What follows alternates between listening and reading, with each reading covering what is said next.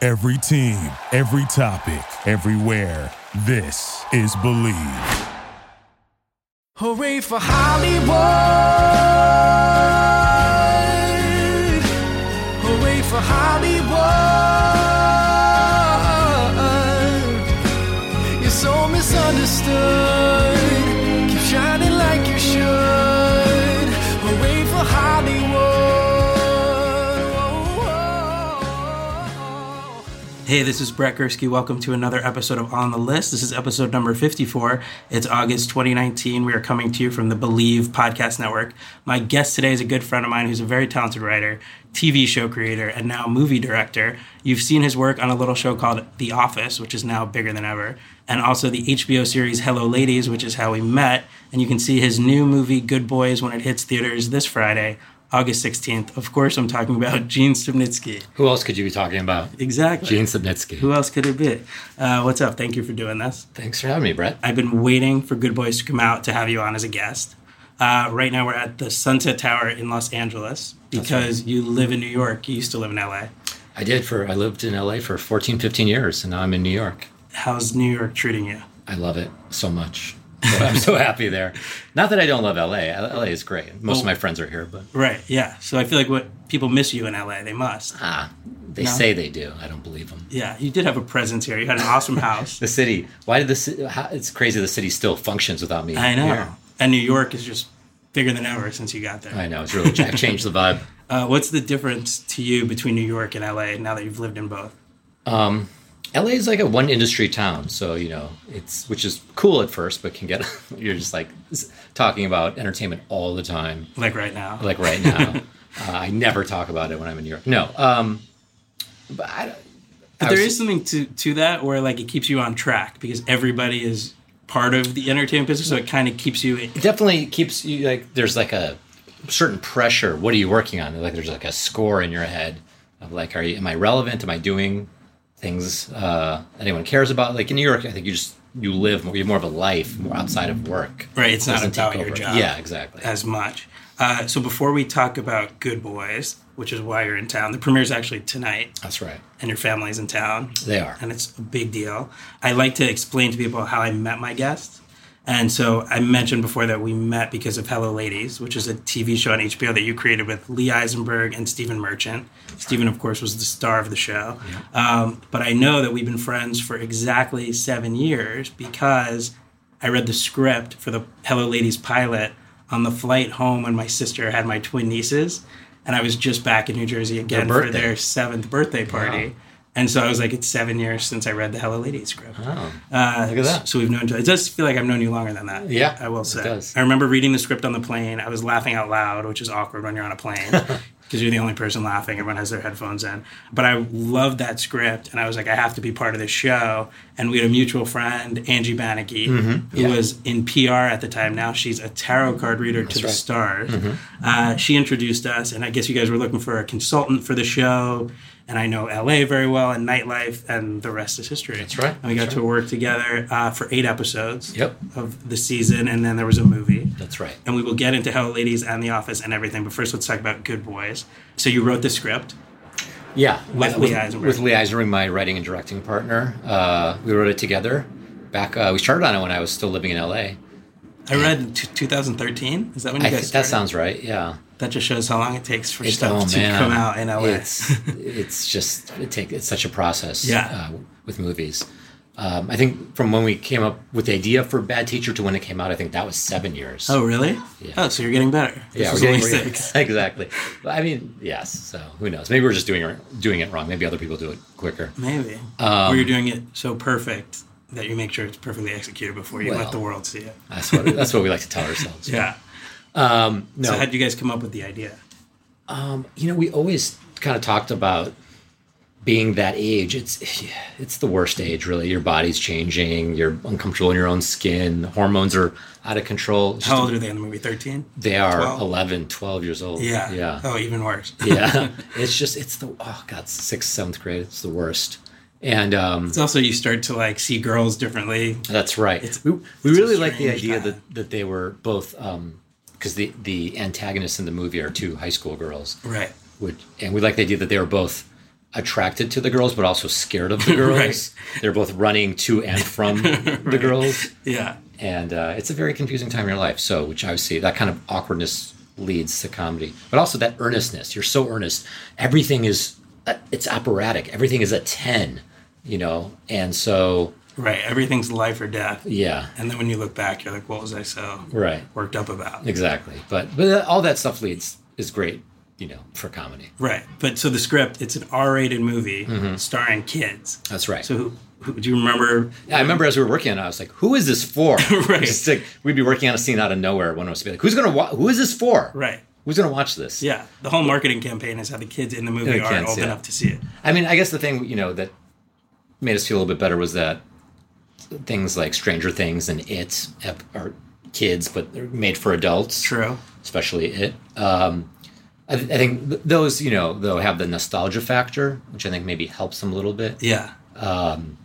but uh, you know i think you know in the end i think young people will like this movie it's not you know it's not made for our grandparents but Right. it's definitely also not made for 10 year olds Right. But what was sort of the impetus for the idea? You guys were like, let's make a movie starring kids like the ones we grew up with, like Stand By Me and Goonies and those kind of movies. yeah i mean i can't exactly point to the you know the, the germ exactly I, I do remember my friend ricky uh, brought a drone over and we were playing with it in my backyard and it, we just it's such a crazy it was so crazy you just fly over people's houses There- there's like people like outside by the pool and we're just like wow it'd be funny the idea like being a high school girl talking to your friends suddenly a drone appears Right. and then you cut to who's controlling it and it's three sixth grade boys Spying on them. spying on them Oh, that's there kind of you go. where it came from Oh, okay, that's interesting. Mm-hmm. And so, were you inspired by those movies that we grew up with? I, Yes. I did hear Stand By Me was kind Stand of, by Me, an Goonies, inspiration. Yeah. but also you know Ferris Bueller's Day Off, Yeah, definitely. uh, South Park. oh yeah, it was- Yeah, we that's always thought it was true. like- South Park is kids. Yeah, we thought it was like a live action South Park. that's that and I- makes sense. And at first, it was much more satirical, uh, so more in line of that, in line with South Park, and ki- we kind of went away from the satire more towards the emotion and the character stuff, which I think was good. But uh, and also, you know, like a like the Hangover a little bit, which is um, in the sense that it takes place over a very short amount of time, and it's during the day. Right. uh, we were just like the hangover with kids we just we like, we, we like that idea of like an action set piece but with kids comedy but with kids Yeah, that's fun. yeah so we were Th- there is like an old adage in Hollywood: never work with kids and animals. But That's you, right. But you went for it. yeah we made the mistake of uh in our first draft there was a there was a lion that got loose as well so Very hangover. very Yes. hangover so we took that out but yeah so we just we got rid of the animals but uh, took the kids Well, you mentioned that it all takes place in one day, and I feel like so many classic comedies take place in a day. Like they have to get to a party, you know, That's like right. Super Bad and Can't Hardly Wait, which is one of my favorites from uh, Right. when I graduated high school. Right, right. And also even recently, Book Smart is all one day. They're trying to get to a party. Yeah. Um, so that was a goal early on. groundhog day Oh, well, yeah. Groundhog Day is not only one day; it's Yes. over and over and over. But but yeah, were you guys always like, let's make this one day in the life of these kids? Yeah, because we really liked the idea that they had to go four miles to get to the mall to buy the drone, and to, it- basically the world's shortest road trip movie. Right. is how we viewed it. So we That's liked that funny. four miles when you're 11 years old is impossible. Yeah. I mean that is a that's I, how would you even do that? even one mile. I remember as a mile. kid, the high school was a mile away, and I thought that it was. Yeah, it's like you have to fly. There. Yeah, I- I just pictured it so far away. And then when I got a car and I could drive, I was like, oh, it takes two minutes, takes 20 minutes. even less. Um, so Seth Rogen produced Good Boys Mm-hmm. with you guys. Speaking of super bad, uh, so how did he get involved early on? so you know th- this is a movie with with really no stars. I mean you know Jacob is, is well known, but it doesn't really have like it's not a s- movie with movie stars. Right, And Jacob Tremblay. Jacob Tremblay. In that in that age group, though, he's probably the He- biggest movie star. He's the Tom Cruise of Yeah, that age group totally. for sure. Um, but it's um, you know we needed a way to kind of present the movie almost like a brand, and and Seth and Evan have a long history of making like really good R-rated comedies yeah, like Superbad, and This Is the End and all that. So um, we thought if we can get someone like that to present the movie, that, that gives it kind of contextualizes the movie that it's not Diary of a Wimpy Kid. right. Oh, definitely not. We Yeah, did not want that. a lot of the posters say either from the people who brought you super bad or sausage party Yeah. or neighbors Yeah. you've made it very clear Oh yeah, yeah. It's at not no for point kids. did i think this was Yes. Diary of a Wimpy Kid. So it's produced by Point Grey, which is like you said, Seth Rogen and Evan Goldberg. Also, Good Universe, which is Nathan Kahane. Yeah. So we originally we um, Brady uh, Brady Fujikawa, uh, who worked at Good Universe with Nathan, that company no longer exists. It was bought up by Lionsgate. Right. So we're on like the last movies that they they did. But uh, Brady's a friend, and uh, he's like, "What are you working on?" And I sent it to him, and Because you guys wrote it as a spec script. yeah, we wrote, we wrote to direct, and um, Nice. and then he gave it to Nathan. We came in and met with Nathan, and then they brought on Point Grey, and then kind of the all of us went in and, and sold it to Universal. Oh, nice. With Seth Rogen. He said, yeah, Nice. So immediately they knew what they were getting. yes, that it was this R-rated Yes. Mm-hmm. kid movie. Fun fact about Seth Rogen, by the way, his dog Zelda goes to daycare with my dog Buddy. that, that's what happens when you live in LA. Oh. Wow. Uh-huh. I don't know Seth personally, but our dogs are friends. Um, and you're a dog person too. I do. Your have dog's in New York. He is. Um, I remember actually the day you met your dog, we had dinner at Dominic's. Do you remember this? And you showed me pictures on your phone, and you're like, "I think it's my dog."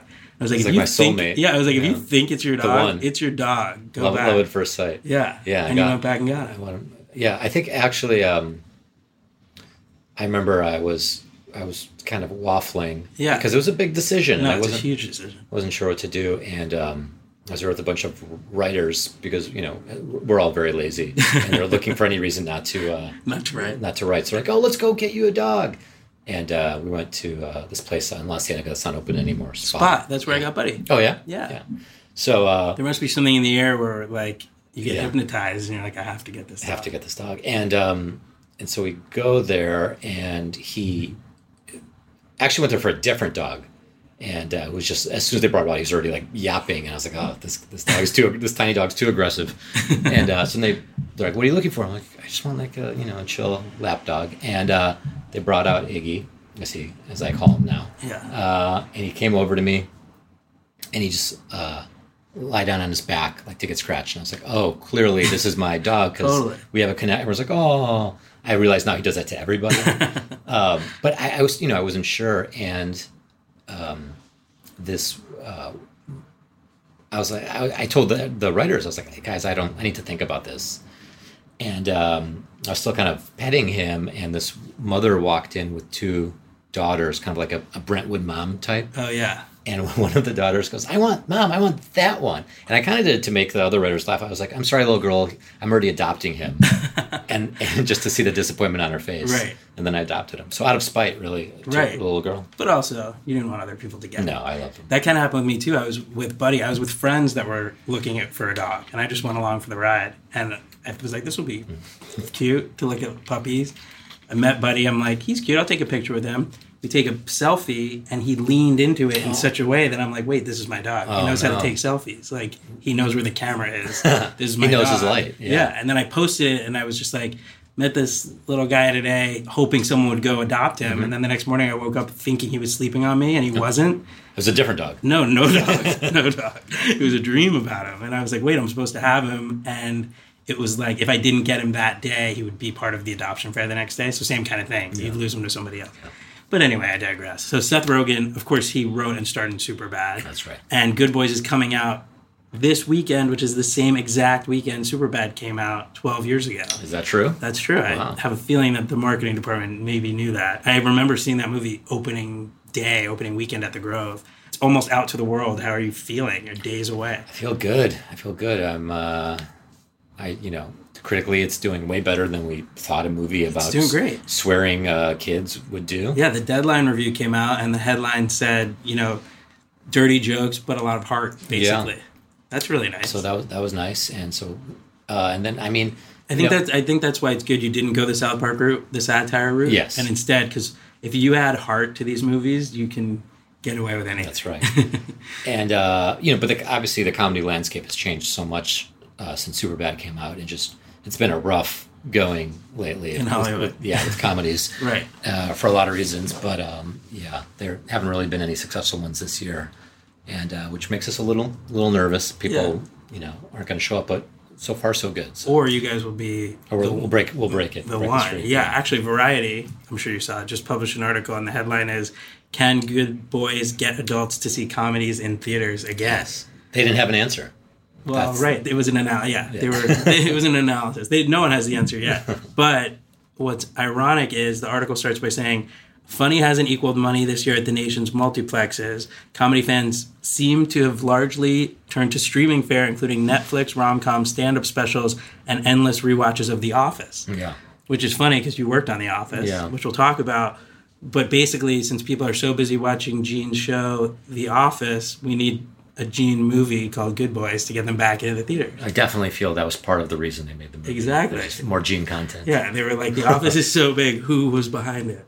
So let's talk about your cast because we we mentioned Jacob Tremblay. Yeah. So I remember reading the script when you guys first wrote it, Mm-hmm. or when you were first going around shopping around, and when I read it, I was like, they need to get Jacob Tremblay to star in this movie because he was the best kid actor I'd seen in the movie Room. And then Wonder was a huge hit, which he Mm-hmm. Yep. Mm-hmm. was also great in. So he was the top of his game, like you said, the Tom Cruise. of The, it. the hottest 11 year old thespian in the Right. game. But I also thought to myself, because on his Instagram, his parents are very involved, Uh-huh. I was like, his parents are never letting him do this movie. He, he's on this hot streak. They're not letting him do like an R rated Yeah. comedy. Yeah. He's like America's sweetheart, Right. you know? And so, how did, obviously, they let him do it. How did that happen? You know, it's funny. They reached out to us that he was interested. We're like, what? How, how do you know about it?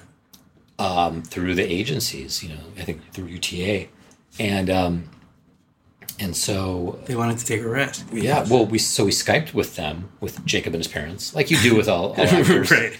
And uh, they're like, hey, when you're done talking to Jacob, we'd love to talk to you. And we, for some reason, both separately felt that they wanted to yell at us about this script, like, how dare you write this film? Right. And so we were talking to Jacob, then uh, we talked to his parents, and we're kind of bracing ourselves. And they're like, oh, so we read the script, we think it's really funny, and you know, Jacob wants to do it. And Jacob thought it was funny too. we're like, I don't know why we thought they were going to yell at us. Right. They're very, well, very- they're like our age, his parents, probably. yeah, they're very pleasant, but for, you know, because their parents were like, oh, they're older than us. They're- I think they're younger than us. right. exactly. But um, yeah, so that was really.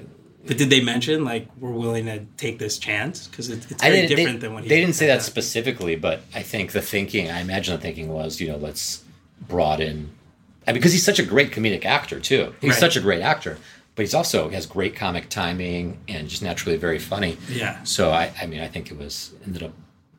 I think that was a good move by them. Yeah, every generation has one of those kids. Like we had Macaulay Culkin at Mm-hmm. exactly. Home Alone, and you know he had to do crazy stuff in that. And Exactly. he exactly. laughed all the way to the bank. Macaulay Culkin. Uh, let's talk about the rest of the cast. So Jacob Tremblay plays Max. Brady Noon plays Thor. How'd you find Brady? So well, so we got Jacob right away, and they're like, "This is going to be so easy. We're just going to ca- cast it, and then off we go." Yeah, And who then- doesn't want to be in a Jacob Tremblay movie? Yeah. So then nine months later, after seeing thousands of children, No, really? we, we got we got Brady and Keith. Uh, We, we cast Brady, I think, the day of the table read. No. Yeah, I mean, it was Really? hard. It was so hard. It's hard to find kids who kind of get the joke at that age, that who have you know great comic timing and Had you seen and Keith Williams plays Lucas? Mm-hmm. So had you seen either of them in anything before? no. So it was No, just we the just- normal casting process. Yeah, like I mean- tapes and audition. Keith came in and auditioned uh, for us, and Brady uh, lives in New Jersey, so he skyped with us. Oh, Jersey, nice. Yeah, that's right. Your neck of the woods. Yep. And um, and so I tried to be a child actor. My parents weren't into it. Really? yeah, of course. Who did you? What did you audition for? No, I, they wouldn't take me to the No. auditions because of the different strokes kids. Like ruined it for all yeah, of us. I know that was screwed, screwed everyone up. Oh, I was like, I won't be like that. That's right. I'll go more the Wonder Years route. Um, and uh, so yeah, so uh, Brady skyped, and as soon as you know, we were like, oh, I think maybe we just wrote a character that no one can. Something wrong. Something's wrong in the writing. And then when Brady did, it, we're like, oh yes. Is it okay. because they had to like talk about kind of adult content and No. for kids to pull it off, or No, it's just the the- personality? it, was just a- it was just when you find the right actor for the right role, it's- Yeah. you know, they elevate it. And, you know, there's a lot, plenty of great actors audition all the time, but it's just really finding that right person, Yeah. matching them with the role. I mean, same with writers on TV shows. A writer can work on a show that's not quite right for them and then work on a different comedy or drama and then click in. And Yeah. So, yeah. That's true. I mean, I always say that with actors. Like one movie they win an Oscar, and another movie you're like they were terrible in that Right. movie, but it's the material. it is. and if they can handle it or not. Uh, I actually saw Keith Williams on Jimmy Kimmel promoting your movie. Uh-huh. He's a real character. That oh, yeah. kid. Oh, Like, yeah. A he- lot of personality. Yeah, he was almost was he kind of playing himself because it's very similar to what I saw in like the trailer. I mean, it's in some ways, yeah, in some ways. Uh, but uh, I mean, he, you know, he's a very like he, he is a he's like a sweet kid, and he's very. But there's like an by the adult book. trapped in there or something. Like Yeah, Oh, well, he's grown so much since um, Making we the- shot. yeah. it. I think he's like, yeah, I think he's seven foot one now. oh wow, You know, that should be interesting at the for premiere. twelve years old, that's, that's no, but he's he's just grown a lot. I mean, they're all starting to grow. Yeah, So, um, but he's yeah, he's just he's, he's very sweet. He, he is playing. I guess he is playing a version of himself. yeah, But you know that kind of like, cr- I've just we never heard a kid kind of deliver, deliver lines like that. It was so it was Well, that's what's it's so cool about the casting process is you've lived with the material so long from writing it, and now you see these actors come in and bring it to life. Yeah. And either someone walks in, you're like, "That's exactly what we wrote, and that's exactly what we we're picturing," or someone comes in and does it a different way. You're like, it's better. "They're even better. Yeah. We didn't even see it going that way." exactly. But that's incredible. And so the rest of the cast, Molly Gordon plays Hannah, and Midori Francis plays Lily. Those are the teenage girls you were talking Mm-hmm. right. Mm-hmm. about. Um, what was it like finding that? I mean, we also got them at the very very because you know we were really concentrating on the boys. Right. And so again, at the very end, right before table read, we got both of them, and and uh, we just lucked out. Because sometimes you do it wrong, sometimes you do it right, and uh, we you know we got lucky. I mean, they're they're so good in the movie, they're so funny. Yeah. Um, I think they're gonna have long careers. Yeah, Molly's on a hot streak. She is. did Life of the Party and she did Book Smart. That's right. Yeah, I know her a little bit. We have the same trainer, so I see her at the gym, which is another very Hollywood thing. My connections to your movie. And so the parents in the movie, Will Forte of Saturday Night Live fame, Mm-hmm. Yeah. Mm-hmm. I know him a bit socially too. Uh, he plays Max's dad. And what was that process like? Oh getting yeah, Will? we've known Will for a while. I mean, he's just one of the. I mean, MacGruber is one of the funniest movies Oh, yeah. I've ever seen. to, I saw it on TV. I kind of missed. I didn't see it in the theater. It wasn't I was aware of it, but didn't really think much of it. Right. Uh, even though I I knew Will, I knew know how funny he is, and and I'd read his. He used to be a writer. I think he was a writer on that '70s show back Oh, in the day. And, yeah. and I read some of his, sc- his scripts, and always a funny writer. Um, but I was by myself watching MacGruber on my couch, laughing hysterically, and and that's pretty rare to j- laugh hysterically by yourself. Um, and I, I just couldn't believe how I missed how I had missed Right, Gruber. missed it the first time And, around. Yeah, and he's probably sick of it because I tell him every day.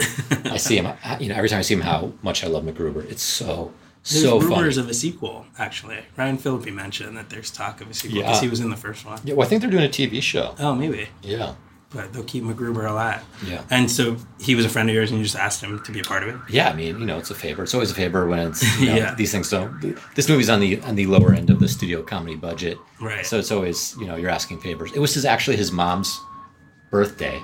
Wait, I met his parents. Oh, really? Mm-hmm. Because I was at the Nebraska premiere, the Alexander Payne movie. Yeah. And he was talking to his real mom and his movie mom, and I said.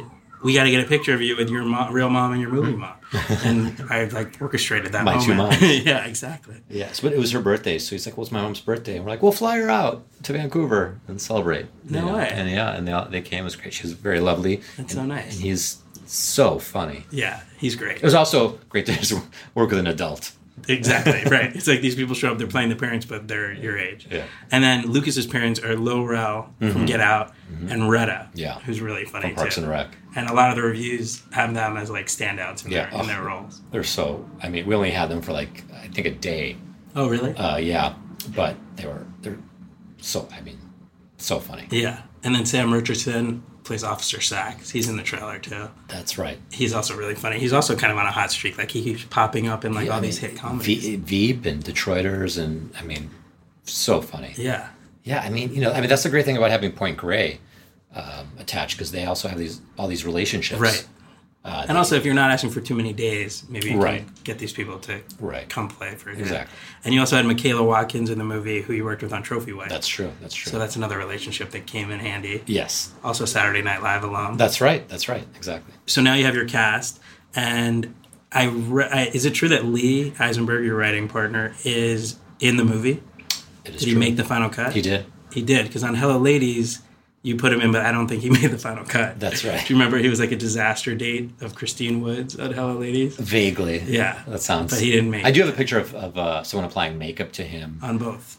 on both. Yeah. Yeah, I so saw that must have that. been from Hello Ladies. Uh, Yeah, totally. I was like, where is this picture Yeah. from? One other thing you mentioned about working with kids, you mentioned shooting at their eye level. What did you mean by that? Did you literally mean at Mm-hmm. Yeah. their eye level? I mean, viewing the world through their, uh, Right. you know, uh, through their point of view. Right. And, and yeah, playing a lot with, um, you know, we, I mean, we had a lot of ideas of how we wanted to shoot the movie that we kind of had to abandon because one, you know, when you're working with kids, first of all, you have way less. you- We had nine, eight or nine hours a day, Right. Uh, and you could not go over. I mean, there are welfare workers on set, Right. You can't. It's not like no, no, we'll pay them overtime. It's like right. you can't. Right. And the truth is, after nine hours or eight hours, they get kind of they're kind of useless anyway because they're kids. So Right. you know, it's not like we're making this movie in China where we can work them to death. But um, right. uh, but like you know, you can't.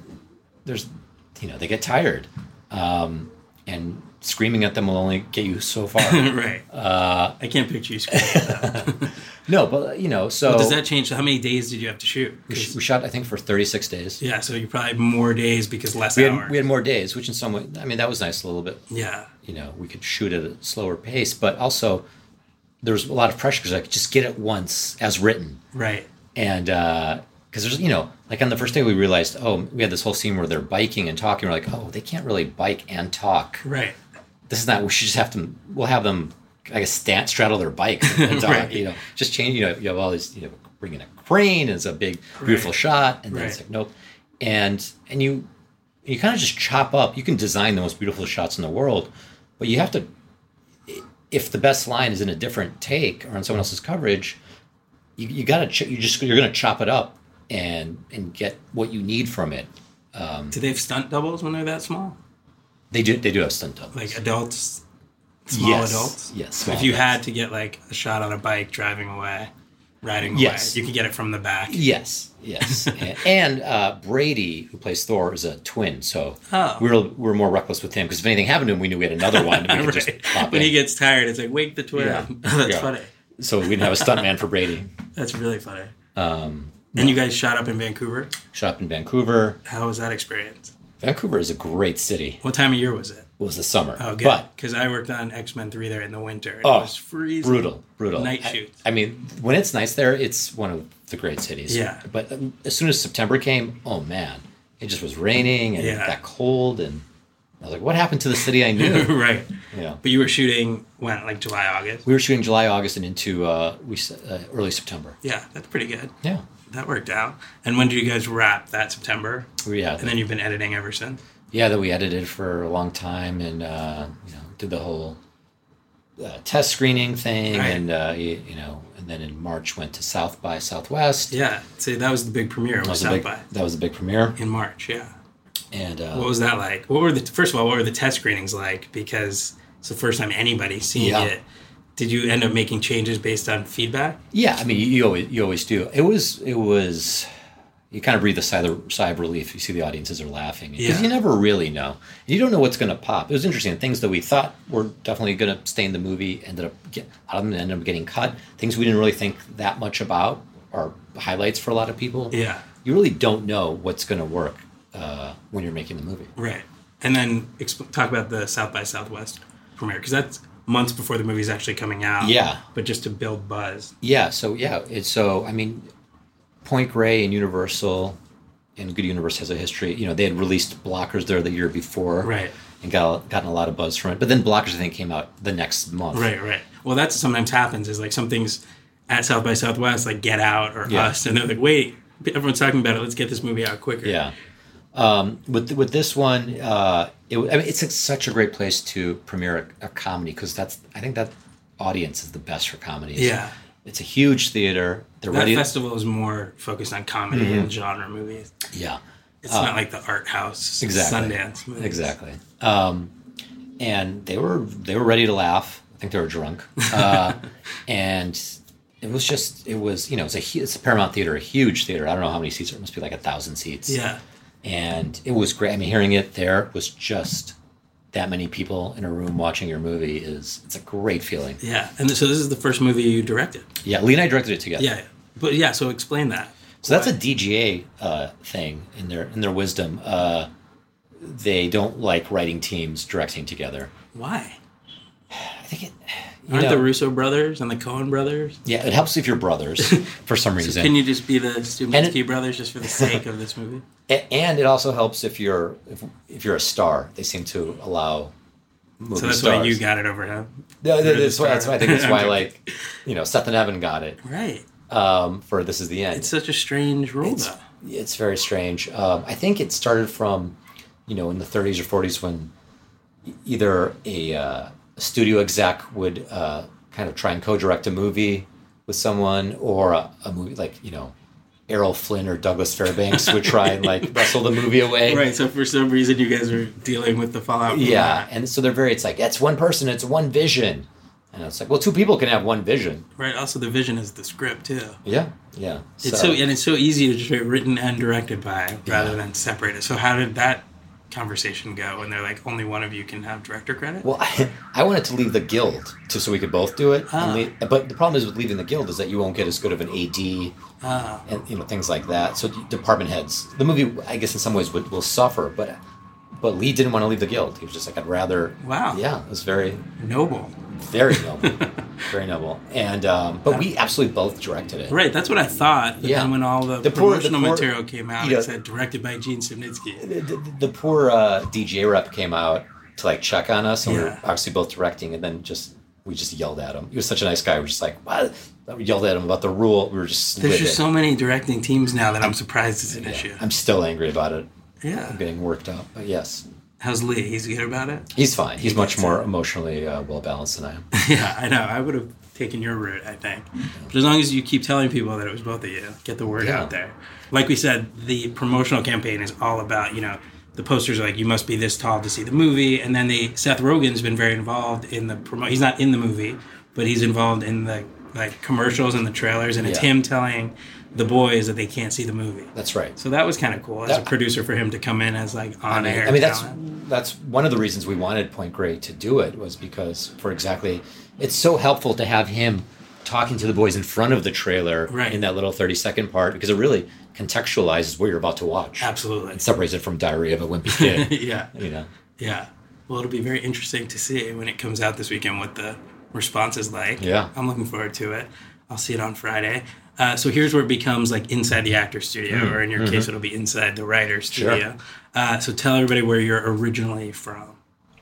Richard. Born. I was well. I was born in Kiev. Right. Which Yeah. is interesting. You're probably my first guest out of 54 episodes born in the Ukraine. Yeah, That's- Definitely. I, yeah, probably very li- very high possibility. Very high possibility. Yeah, I, How, I, how old were you when you moved to America?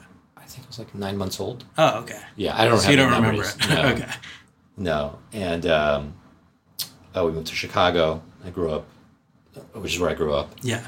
and um, kind of was a comedy nerd Right. growing up, and you know watching SNL. Also a nerd, not just a comedy. Oh, nerd, okay. A nerd, Just a and nerd comedy who liked comedy. Got it. Um, and More TV or movies? Do you remember? Was it? I mean, I loved SNL. I loved both. I was mean, obsessed with Saturday Night Live. Yeah. To the point that I would tape the episodes on cassette tapes. Yeah. And listen to them in my Walkman when I went on Wow. vacation. Like on the Yeah. plane. I mean, for people listening back in the day, there was nothing to do on planes. there were no movies. There were no Yeah. iPods. So I Yeah. would bring a Walkman with audio recordings of Saturday Night Live and Wow. listen to them. that's crazy. crazy. I loved it that much. Yeah. And there was no way to watch it. So I would just bring along the sound. Yeah. No, I, I was watching. I mean, luckily, I was free a lot of Saturday nights. right. So I got to, I was lucky enough to watch uh, Saturday Night Live when it was on. When it was on. For me, I was in New Jersey, so I was always like, I can't believe this is happening like an hour away. close. Yeah, at 30 Rockefeller Yeah. Center. Because everything else, Hollywood felt far away. Yeah. But Saturday Night Live felt. Oh, like you could almost touch, reach out and touch it. yeah, exactly. And who were some of your comedy idols at the time? Actors or At, at comedians? that time, I mean, I don't know. At- At that time, I didn't. I wasn't really like a fan of specific people. More just like I loved Ferris Bueller's Day Off, and I, Yeah. you know, I, I love those mo- John Hughes movies, and um, those Harold Ramis movies. Yeah. and Saturday Night Live. And then as I got older, I really, I mean, uh, Mr. Show had a Oh, yeah. big effect on me, Oh, cool. and uh, Larry Sanders, Right. and um, Did you ever think it could be a career or it was just kind no. of a I, hobby? no, I didn't know anyone that did that. I thought maybe I could be a film critic because Siskel and Ebert were from Chicago. Oh, right. And I was a film critic for the Daily Iowan, where I went to school, and I, uh, I plagiarized a lot of reviews from uh, people because I was too lazy to uh, to write my own. Did you give good reviews? I don't even remember. You must have because the karma is coming back now. You're getting very good reviews for good Oh, May- boys. Maybe, maybe I did. I, I, So your past as a film critic. Yeah, did not I was come a back to horrible. haunt you. I was a horrible film critic. Um, I was just too lazy. Is really what it comes down to. Yeah. And uh, Well, you you just mentioned Harold Ramis. You've told me this. You became friends with him. He's a legendary director in your youth. Like explain, One of the great highlights of, explain of my life is, that. is my friendship with Harold. Um, how does that happen? it happens because I wa- interned for him in Chicago. He's, no, he's from Chicago as well. Right, And I interned for him in uh, his office in Highland Park. And uh, because you loved film so much. I loved his films and I loved film and also I mean it was just Harold and John Hughes were the only really the only that was the game only game in town and I Right. called his office and you know begged to uh, to intern there and was love lucky that. enough to uh, to do that uh, for a summer and then How old were you when you did that? I think I was like 20 or 21 Okay, and uh, then when I moved out to LA, I uh, interned there for him as well um, on the Fox lot where he had a, uh, his production company. so you guys obviously hit it off back in Chicago. I think, he, I mean, you know, I was I was so nervous around him, which is funny looking back on it because he's the, he was the nice. I mean, he's passed since. Right, He's the nicest man. I- I'd ever met. He's also, I think, the, the first celebrity I'd ever really met. Right. And I was just like, I Well, didn't by know. the way, for people who don't know, he directed one of my favorite movies of all time. Groundhog Day? Well, I was gonna say Vacation. Oh, yeah. As a kid, Oh, 1983, my I God, think it yeah. came out. I was three, four years old. Yeah. It was. I would watch it every single day. Like Yeah. the first Vacation movie is so classic to me. Every moment of it, every joke, it's still so funny. Uh, he directed that. He wrote and directed Caddyshack. Yep. Wrote and directed Groundhog Day. Wrote and directed Analyze This, Analyze That. Um, Mm-hmm. Animal- also, Animal House. Animal House. It, it kind of blew my mind. it's, it's like every his first movie Classic. was his first movie was Animal House, which broke the record for highest grossing comedy of all time. You know, beloved. Did he direct it? No, Or wrote it. He wrote it. Right. And then he broke his own record with Ghostbusters. Right. Well, that's the thing. Before he was a director, he wrote Meatballs, Ghostbusters 1, Ghostbusters 2, acted in Ghostbusters, as everyone knows, Dr. Spangler in the Ghostbusters Yeah, movies. you got him, yeah. So he had this crazy career. Caddyshack. As, right. As an actor, director, and writer, Yeah. which you don't really see that much. Yeah. He, dir- yeah. Caddyshack was his first movie, and uh, that he directed. Right. And uh, I mean, he's, he's the best. Yeah. So you got to meet your idol and then work with him. Yeah. That was. Is that, was- what brought you out to LA? Knowing you had that job? I mean, I didn't really have have the job. I was just like hoping that he would. I, I mean, I knew I was going to end up here because I didn't really have anything else going on. Right. I mean, let's be honest. But I actually think that's wh- how people make it sometimes is if they don't have a plan B. Yeah, there's no. it's there's nothing fear-based. to fall back There's nothing to fall back on. Right. Yeah, you have to make it. Because growing up, I would say I want to work in movies and TV, and people are like, "What are you going to fall back on?" Which is would be rude if you said that to a doctor or Yeah. something or a lawyer. That's like exactly. an insult. But Yeah. I would say nothing. I don't want to fall back on anything. Yeah, I had nothing to fall back on. I wasn't good at anything. I was like, oh, we'll go to medical school. This is what- Like, no, that wasn't right. going to happen. Right. So, um, Where'd you go to college, by the way? uh, University of Iowa okay, and so you graduated and then came right out here.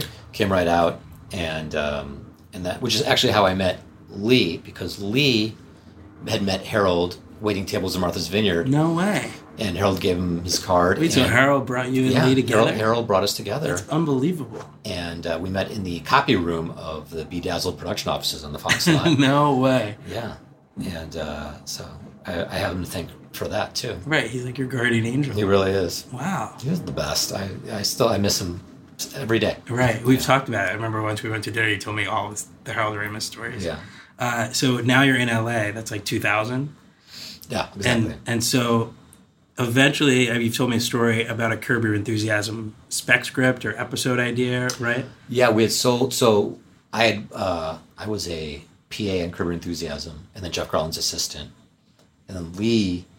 That's also like a dream job if you love comedy. I mean, Yes. you're with Larry David, the the god. Yes, no, but nothing mo- more awkward than going to the bathroom when- at the same time as Larry and like, trying to make small talk. Right. It's terrifying. Yeah. and um, yeah, we uh, Lee was working temping at HBO, and um, he had heard that like Larry was looking for ideas, and we sent some in, and he rejected them. But he he called, was just like, hey, I'm not um, going to do any of these because I'm doing two that are similar, and, I Oh, yeah. don't, and I don't want you to sue me. I was like, I'm not going to not going to sue you. He's Right. like, but if you you know if you have any more, I'll, I'll listen to them. Interesting. And so It's uh, interesting because you always think Larry David is just does it all on his own and would never. I mean, he does most. I mean, he's a genius. He does Totally. you know he'll take a kernel of something and then you know make it amazing Um, Right. but but it but basically it just um, gave us the i think the courage to uh, work together and pursue comedy Totally. in a real way So that was 2004, and you're Jeff Garland's assistant. That was Hunter Brew. 2003, I think. Right. Well, the ep- oh, right season four came out in 2004 that you worked on. Yeah. And Was it season four? Yes. Yeah. And so you have this crash course in TV making, Mm-hmm. and then a year later, 2005, you become part of The Office.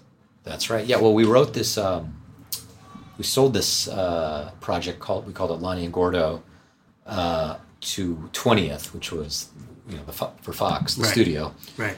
and uh, it never got made, but it ended up being ultimately the most important thirty pages we ever wrote because that got us hired on The Office. Really? And, and Harold hired us to help him on year one, Right. um, and which then got us Ghostbusters, which we worked on for five years, Right. and, and so it kind of started everything for us. wow. Yeah. And so the, tell me about The Office. So you guys joined season two, Yes. and it was one of those, it had like a very short season one. Yeah, And I- six six episodes. yeah, and I remember think. telling everyone about it. I was like, "You don't Yeah. understand." Oh, yeah. Like the Diversity Day episode with the name tags. I was like, "You have to watch this show." And this is when like video iPods were first coming That's out, right. and I was like downloading them and watching them. That's right. I had graduated from listening to Saturday Night Right. Live to watching, To watching. The Office.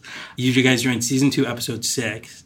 Obviously, the show is the American version based on the British version, which was created by Ricky Gervais and Stephen Merchant Yes, it all comes back comes around. Yeah. back into play with Hello Ladies. Uh, but so you guys got that job based off a spec, but you'd never worked in a writer's room before. No. So what that what's that like that your first writer's room is this hit NBC sitcom The Office? Uh, well, it wasn't a hit yet. Uh, Well, in fact, it was- critically acclaimed, right? you know, it wasn't critically acclaimed yet. It was very strange because the people normally that would like the show were comparing it uh, to the British Office, and it didn't s- stand up well to that. I mean, we love the British Office, and we when we heard that there was going to be an American Oh, Office, so you were fans of the British Oh, one. yeah, Okay, that makes sense. And then when we heard there's gonna be an American one, we're like, how are they gonna pull this off? Right. And then we, then we loved season one of the American one, and then we got hired. I think we got like an offer of a full season of American Dad or six episodes of The Office because that's you guys were off and running pretty early. yes, but we took The Office because we're like, I'd rather do six episodes of this show, and Right. Then, and then it gets canceled Oh, than the fu- the full season of American Dad right. and we were uh, we came in and we were very intimidated because we loved the show and everyone was just so smart and funny but we didn't understand i remember you know when you pitch something in a writer's room if you pitch something that no one really laughs at or likes no one says that's a bad pitch Right. they just don't say anything Right. but to me, that sounds like they didn't hear me. So then I repitched louder, and it was just a disaster. Right. And uh, and all the people who who I'm friends with now at the time, I'm just like, oh, these assholes. Right. B.J. Novak, Paul Lieberstein. Right. But you guys were kind of like young guys. Yeah. To be Well, in it- a writer's room with, you know, for the first time. Yeah, there's uh, everyone's like went to Harvard, and, and uh, How cool. it was it was very cool. But and then so I you know I remember calling uh, our agent at the time, uh, Mark Provisero, who's now a manager. I'm Like Mark, get us off the show. They're so mean to us. Wow. He's like, you idiots, stay on. You're staying on the show. Yeah. Thank God. Well, you guys stayed on season two through the end of season six. That's right. Mm-hmm. You were there for five years. You guys went from writers to story editors to producers, co-executive producers. You directed two episodes together, you and Lee, even though they credited you Mm-hmm. Yeah. one Yeah. each. Uh, how'd that come about? Like, did you guys say like we want to try directing? Yeah. Well, we we had directed some webisodes, and uh, which of course we won a Webby award for. Oh, which I found out congrats. later, everyone wins a Webby Oh, award. You just have wow. to do anything. to Right, I win was a gonna Web- say. Webby award. Back then, there wasn't as much Yeah. competition on Really, the web. everyone has a Webby award. Um, and we um, So you threw your hats into the ring. threw our hats in the ring, and then we got uh, uh, they let us they allowed us to direct an episode, which we did together. Which I think the first one was the Michael Scott Paper Company. Yeah, season five, episode twenty-three for those fans out there. Wow. Yeah. there you go. And um, and we did it, and then only one of us got credit, and then we did another one. Only one of us got credit. Yeah, and, that uh, one's called The Lover, season six, episode seven. That's right. Took the words right out of my mouth. Yep. Uh, and yeah, so we were. But was it just a dream job? It must have been, right? Because Yes. it was winning Golden Globes and Emmys. And Yeah, our first year we won the Emmy. We are like, this is awesome. And then we never won it again. Mm. Uh, and um, Oh, the show won. The show won. Were you guys producers on it yet? No, we were- oh, so we you were- don't get the No, we physical don't. award. no, But you get to say you were worked on the Emmy-winning show. that's right. That's right. What's your favorite memory from from The Office? the table read of dinner party. Oh yeah. Yeah, I mean that was the. I think still that's my favorite moment in Hollywood. Wait, dinner party we have to talk about because Rolling Stone came out with an article last year, April 2018, called That One Night The Oral History of the Greatest Office Episode Ever. So out of 201 episodes of The Office, Rolling Stone picked The Dinner Party, written by you and Lee as the greatest episode ever. That has to feel pretty cool. Yeah, I mean that was I know you're humble, but that, that was we were. I mean, look, I always thought it was, but I didn't surprise anyone else. No, uh, no, we were sup- we were.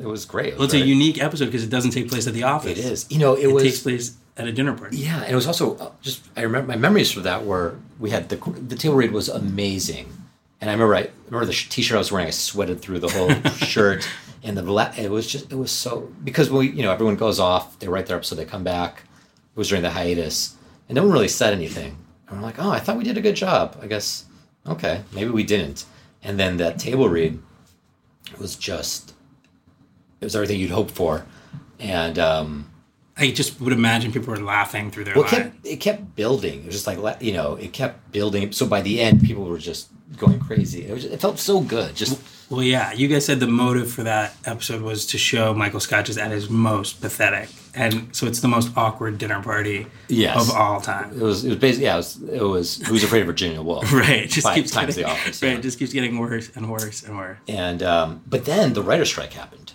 Oh, right. and that kind of stopped the momentum. So when it when the show came back. That was the first one that we filmed, it, and it was the first one that aired. And I think people were just like, "Well, hey, no, we want to see people in the office." Like, we normally Oh, right. do. So it was a little bit. People were just like, "Oh, I, I want to get back to the office." Right. because it's a little bit of an aberration. Right. But I think when you watch it now, without a you know three month hiatus, I Right. think it probably plays better. Yeah. Well, I also have to add the dinner party episode got you and Lee your first Emmy nominations, outstanding writing for a comedy series, 2008. That same year, you guys were producers on the show, so you were also nominated for outstanding comedy series. And then 2009, you guys got nominated again for comedy series. So three Emmy nominations. That's pretty good for The Office. So it went off the air in 2013. But right now in 2019, it's the most watched show on television because of Netflix Yeah, it's has a bigger audience now than I think it ever had because Oh, yeah. the reach all over the world compared to NBC, you know, with commercials on one night a week. But um, it's suddenly everybody's favorite show. yeah, All these years later, I know my cousins who are high school, college age are discovering it. You'll be like, "What's your favorite show?" They're like, "The Office Hmm. on Netflix." I'm like, "Wow, this is." it- It's amazing that the show has gotten bigger and taken on a life of its own outside of what you guys created within that yeah. time period. Did not see that coming. right? It was I yeah. I mean, How does that feel? it feels good, but it makes me feel old. really. Well, it's not that much. It's only six years. Yeah, it was. It's weird. Everyone's like, my kids love the show. right. like they're finding it now. Uh-huh. Um, yeah, People are they're- finding it like a new show, finding and the it, bingeability of Netflix Yeah. almost helps because Yeah. it's just you can put it on anytime, any episode, watch as many as you want. I just feel like everyone knows the show better than I do now because I Probably. haven't really watched it since we left. Right, And it's fresh in their mind. it's fresh in their minds and, and they'll, they'll, you know they'll quote it to me or something like oh yeah that sounds vaguely familiar right. If it's not the dinner party, I don't remember. uh, but NBC Universal is starting their own streaming service, and so they paid five hundred million dollars for the streaming rights to The Office. When The Office leaves Netflix in twenty twenty one, it'll go to this streaming service. Who gets that five hundred million dollars? Stephen Merchant Does he? no I don't I gets Gets a, I'm it. sure he gets a nice chunk of Like it that's so much money for something that's not being made anymore. I know it's crazy it's crazy I think the who gets the money I think that people, you know the executive producers and Incredible. the Do the and the- actors get any of that? I don't know how it works It's so. I should make a call I should Yeah. look into this I mean, I see the numbers sometimes, and I do like a double take. Like Friends is going to go to the Warner Brothers streaming service, which will be HBO Max. Mm-hmm. They paid four hundred twenty-five million for Friends when it leaves Netflix. It's just I, I'm like I thought everyone on Friends already made all everybody Yeah. Oh like a million an episode my when it was on. yeah it's fascinating. I don't know. I just find it mind-boggling. Shows that I grew up watching or watched loyally when they Mm-hmm. were on TV are somehow generating this amount of money it's nuts in reruns. it's nuts It's incredible. Before we move on from The Office, I do want to mention the cast because they've all gone on to have these huge careers in movies. Steve Carell, now an Oscar-nominated movie star. John Krasinski, movie star, director, Quiet Place. Mindy Kaling just had Late Night, Ed Helms, Hangover. Jenna Fisher, Craig Robinson, Rain Wilson, B.J. Novak. You must have become friends with all of them during the making. You know, you worked so closely with them, Yeah. and they've all gone on to have these It's crazy. huge careers. it's like five years of your life you spend every day with these people Right. sit next to them Right. and they've all become extremely successful Yeah, they all have their own And show. As they should. They're talent. These are very talented, smart. But funny it started out all these newcomers. They Yeah. were like character actors. people. Yeah. And so, what do you remember about the cast? Like, do you remember when people started like when it starts to change. Like I mean, Steve was a fir- a 40 year old virgin came out, and you're Oh, like, right. and you're like, oh, okay, he's going to be a movie star, which, which really helped The Office. Too. Yeah. and that kind of changed the way we wrote Michael because Greg Daniels, our boss, saw that and thought, okay, let's maybe, maybe let's make him less nasty and more pathetic. right. And uh, 'cause Right, he- that's 'cause true, Steve actually. is very likable. Yeah. you know, so That and makes sense, actually. I He think did that get was a less really nasty. smart decision. Yeah. Yeah. Because he was kind of like this lovable loser in- Yeah. in, movies. Okay, so what made you guys leave The Office after season six? we were exhausted. We were uh, that last season. We were just running the room, and we were, Oh, really? Yeah, we were uh, doing movies on the weekends, and we just were exhausted. We had been working seven days a week for five years. Wow. And I th- yeah, so we just had to kind of Take a break. take a break. Yeah. And one of those movies, the first movie was Year One, Yes. which you guys wrote with Harold Ramis, Yes. who directed the movie. That's right. So it's a, that's like a that's what we yeah, call and a Harold full- Harold directed episodes of The Office as well. Oh wow! Yeah. we call those full circle moments. That's right. It was a full Where your circle. internship becomes your co-writer who's That's right. directing it, and year one star Jack Black, Michael Sarah, Olivia Wilde, Juno Temple, Oliver Platt, David Cross. You had these like comic geniuses Yes. saying your lines. Yes. Well, yeah. Yeah, I mean, you know, the movie obviously didn't turn out as well as we- we'd have hoped, but I mean, I just feel, I I just think back to those dinners with Harold and hanging out with him, and that really makes it all worth it. Well, that's what I think is interesting too. Is a lot of times it's not how the movie does once you've worked on it. It's almost like a yearbook for yourself of like you're watching the movie. Like I remember that day at lunch, or I remember that day at dinner. Or it's just just being with those actors and that director. And so now you guys are movie writers post The Office and Year One, and your next movie was Bad Teacher, Yeah. Yep. which you guys wrote. What was what was kind of the thought process behind Bad Teacher? It's almost like Good Boys and like let's take this like Yeah. So take something and make it subversive. Uh, Right. We just like the uh, the idea of adults being mean to kids. we love Bad Santa. Oh yeah, there you We go. love. Uh, we saw. I think Natalie Portman on SNL. We thought she was really funny, so we had like kind of her in mind. Oh, okay, And um, kind of just this teacher that behaves badly. Yeah, I mean, it's as simple as that. And um, and and so bad teacher was directed seven by- years later, Uh-huh. Yeah, yeah, there you go. Oh right, that's right. And it was directed by Jay Kasdan, and you got Cameron Diaz to be Mm-hmm. Yeah. your bad teacher. I Yeah. mean, that was cool. you must have been stoked. Yes, One of the biggest movie stars Yes. playing your lead. I heard that she took. Is this true? She took a million dollars up front that's what we heard. and the rest on the back end, and then she ended up walking away with like forty-two million dollars. Yeah, that's what we. I mean, supposedly She hasn't yeah. been seen since. It hasn't been. Yeah, so it Right. sounds right then. No, no, no. She's like vacation. uh, you also had Jason Segel, Justin Timberlake, Mm-hmm. Yeah. Lucy Punch, John Michael Higgins, and of course Phyllis Smith Phyllis from The Office. That's right. That's right. So it all worked out. all worked out. Uh, that movie looked like it was a lot of fun to make. I'm sure it was. it was. We were kind of switching off between being on The Office and being. It was towards our end of our time there. Oh, that was But- happening simultaneously. Yeah, so we were Ah. just kind of. It was pretty hectic. Oh, that's why you were so busy. Yeah. That last year, and that's another movie where it's a hard R. But really, in real life, you and Lee, you don't speak like you don't. You're not raunchy guys. No. Like, and The Office is not a raunchy show. No. It's very intellectual humor, which is what I associate you guys with. But for some reason, with the movies, you go hard R, edgy stuff. Yeah, I mean, yeah. Do you I- just like to push the envelope, see how far you can take things? I guess I don't even know what it is. Um, we've written other things that haven't gotten made that I think are much less raunchy, but I think the stuff that Actually, it's funny you say that because I I have scripts where people are like, "This is too soft. Make it Yeah. edgier." Yeah. So maybe you're just doing the right thing. yeah, who knows? Who knows? They like it. That's what works. And Bad Teacher was a big hit. It was opened number two at the box office June 2011, second only to Cars 2. So that's okay if it's an animated Disney movie. It made 31.6 million opening weekend, went on to gross 100 million domestic, 216 million worldwide. That's good for you when you're a writer because people are like their ideas work. Yeah, And those then you days. get more jobs. Those were the days Those were the days. when, when comedies could do that. Yeah. And so then 2012 rolls along. This is when I met you guys Mm-hmm. uh, for the show Hello Ladies. So explain how the Stephen Merchant relationship from The Office led to Oh, Hello Ladies. We were friends, uh, and he obviously liked you guys. he liked us, and we liked him, and um, he was he was doing he had a stand up show called Hello Ladies, Right. And I think we were gonna talk about like producing uh, a TV show, just as producers. You guys Uh, worked on the stand up show? Oh, No, you no. we're didn't? just saying like we'll produce the TV version of that, and um, And we started talking about it, and it became clear like, oh well, let's just all write it together. Yeah. And um, and we did, and uh, sold it to HBO, Yeah. and Where Lee used to work. released to work exactly. That's funny. and um, I had so much fun working on that show. I mean, I Yeah. thought it was just a great group of people it was it behind the was, scenes in front of the camera. it was it was so It fun. was really fun. Actually, uh, Kevin Weissman was on the podcast. Oh, really? Hello, Hello Ladies. So if anyone loves Hello Ladies, go back and listen to the Kevin Weissman episode. But yeah, we talked all about it. Like funny. the cast was Stephen Merchant playing Stewart, which is a little bit of a, a nerdier version of himself. Uh, I remember the original script was Stephen, right? Hmm. Yes, and then he's that's right. probably like, I don't want people to think I'm playing Right. And then Christine Woods, Jessica, Kevin Weissman, Kivas, Nate Torrance was Wade, and a pre SNL Kyle Mooney That's right. was Rory. Uh, Sean Wing was Glenn, and also Jenny Slate recurred as one of Jessica's acting rivals. Mm-hmm. That's right.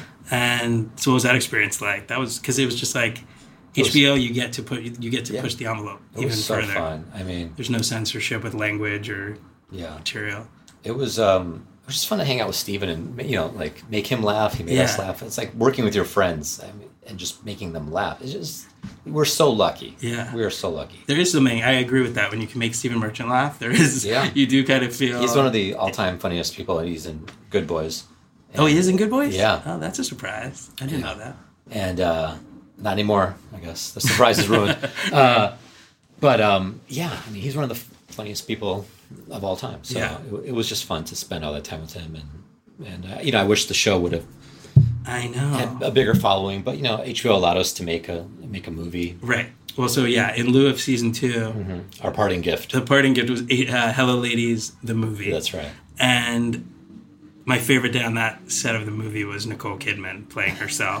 was just genius. She just made fun of herself. She let Steven, she was she and Keith Urban were fans of Steven. Yeah. And that's what made Steven think to reach out to them to have her play herself. So really it's funny because on the in the movie he's playing a fan of hers. Yes. But in real life she's a fan of his.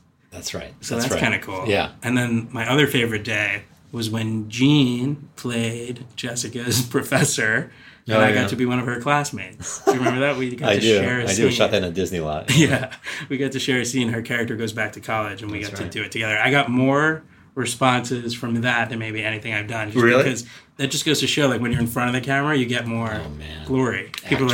are like, "I saw you in this movie." I was like, "Wait, I've done other stuff too." But My mom's like, "Do you want to act? Why don't you act?" I'm like, "Mom, aren't I doing enough?" Would you do it? Did you put yourself in Good Boys or no? I guess I Not me, but Lee is in. it. Right, Lee. You said. Yeah. yeah. But would you do that, like Alfred Hitchcock style, where you give yourself a Mm-hmm. little role in your movies? I don't think anyone. I think. Yeah, probably not. Not doesn't. I don't know. That's not really what uh where my joy comes from. Okay, no, that's good. Yeah. That's good that you know that. So, Hello Ladies, people can watch all eight episodes of season one on HBO on demand. The movie's on there, and the movie was nominated for an Emmy for Outstanding Television Movie. So you and Lee and Steven and Dan were nominated for that, and then it also was nominated for Outstanding Writing for a TV movie. You have done your homework. course. But I knew that when it really happened too. Mm-hmm. That's a memory as well. So you've had five Emmy nominations between The Office and Hello Ladies. That's pretty cool.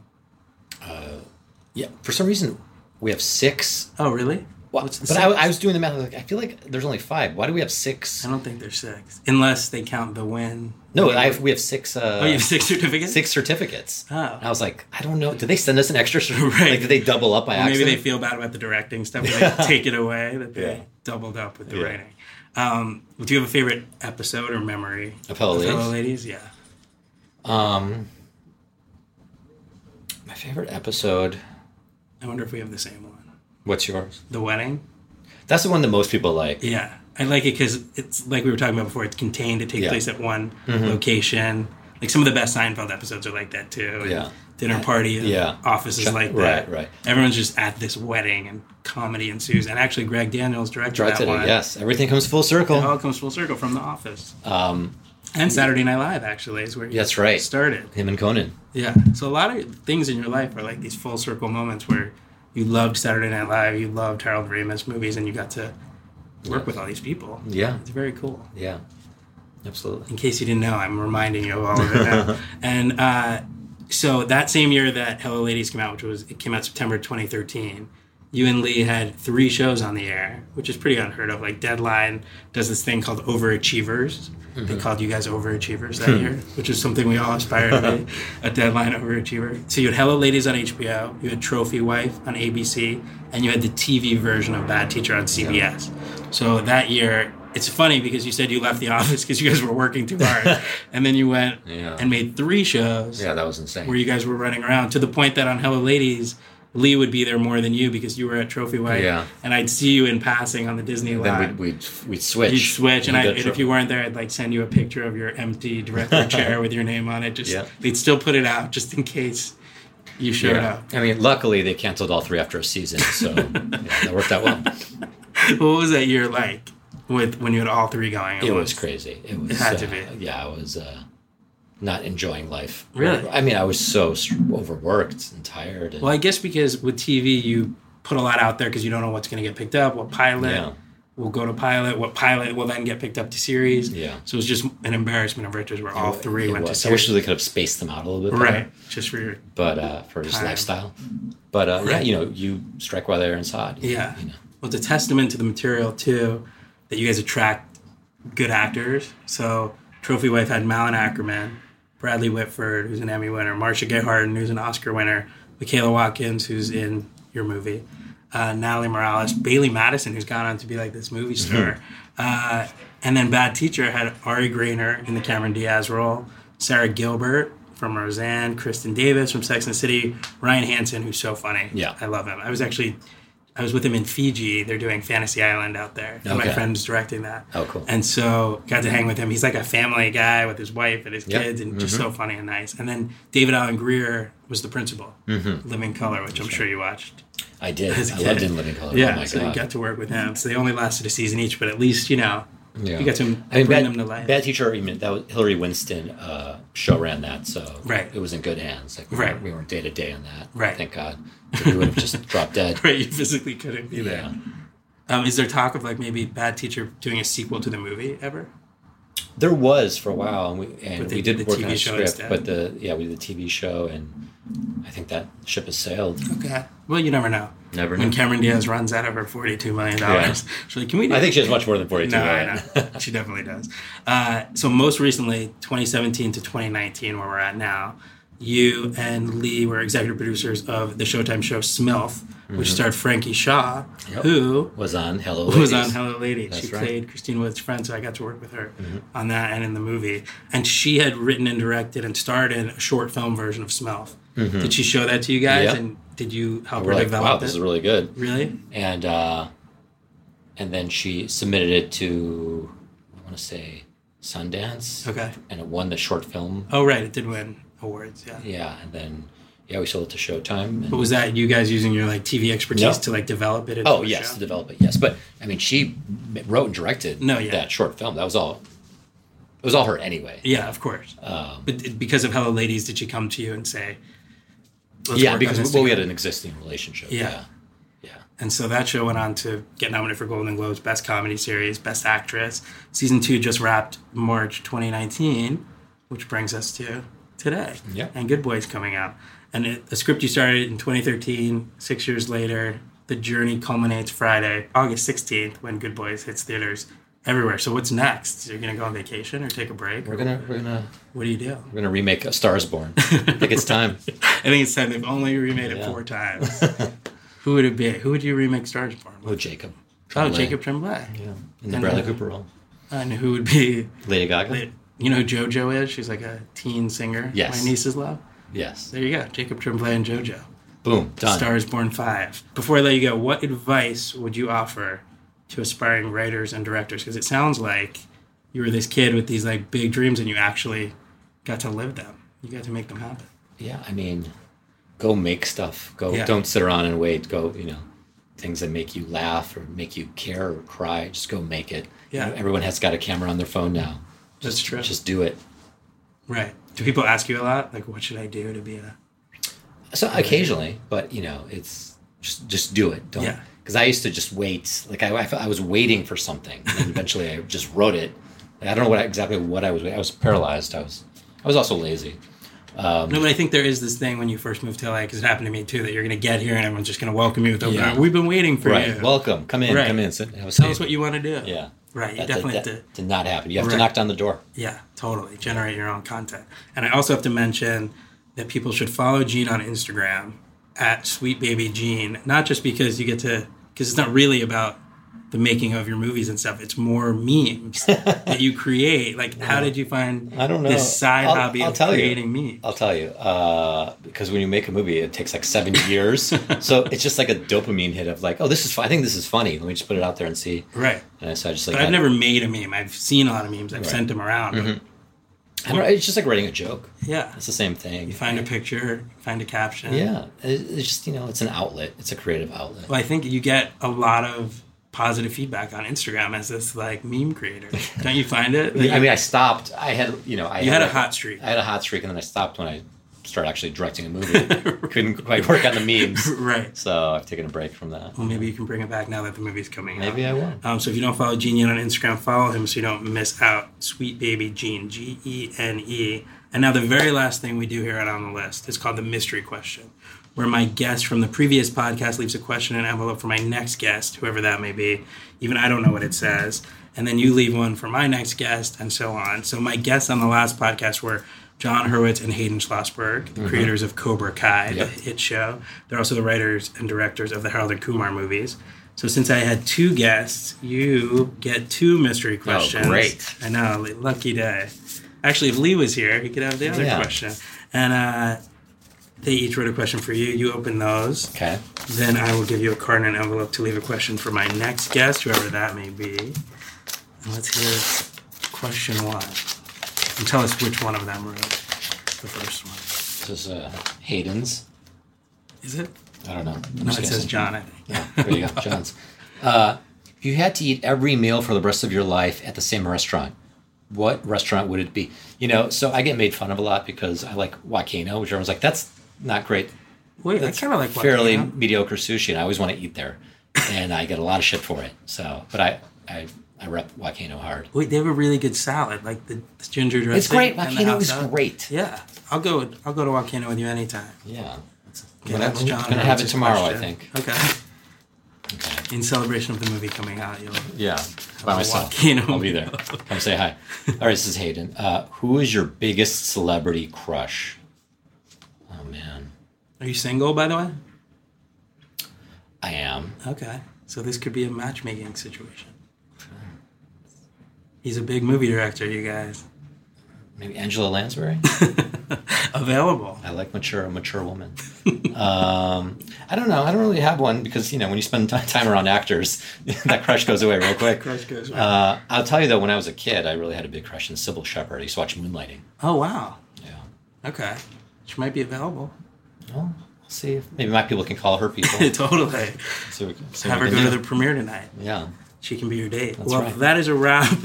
I didn't think we'd end on Sybil Shepherd. I'll tell you that. That is a Mm. Everything wrap. ends on Sybil Shepherd. Everything comes around to Sybil. Uh, that is a wrap on episode 54. Thank you, Gene, for doing this. His movie Good Boys hits theaters this Friday, August 16th. I can't wait to see it. You should too. Thank you again for being here, Thanks for having me. of course. Uh, thank you, everybody, for listening, and I will talk to you next time. Bye. Or wait for Hollywood.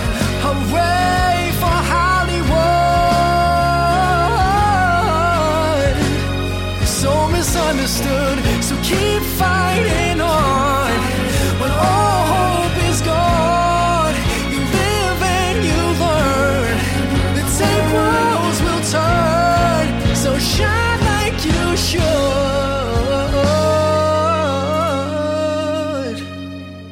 Hooray for Hollywood. Hooray for Hollywood.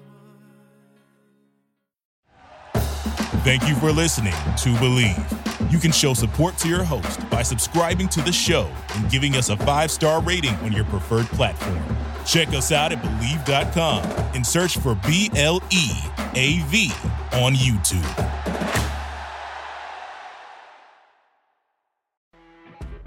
You know, when you're listening to a true crime story that has an unbelievable plot twist that makes you stop in your tracks, That's what our podcast, People Are the Worst, brings you with each episode. I'm Rachel. And I'm Rebecca. We're identical twins who love true crime cases that make you say, didn't see that coming, and we hate the people responsible for them. Listen to People Are the Worst now on Apple, Spotify, or wherever you get your podcasts.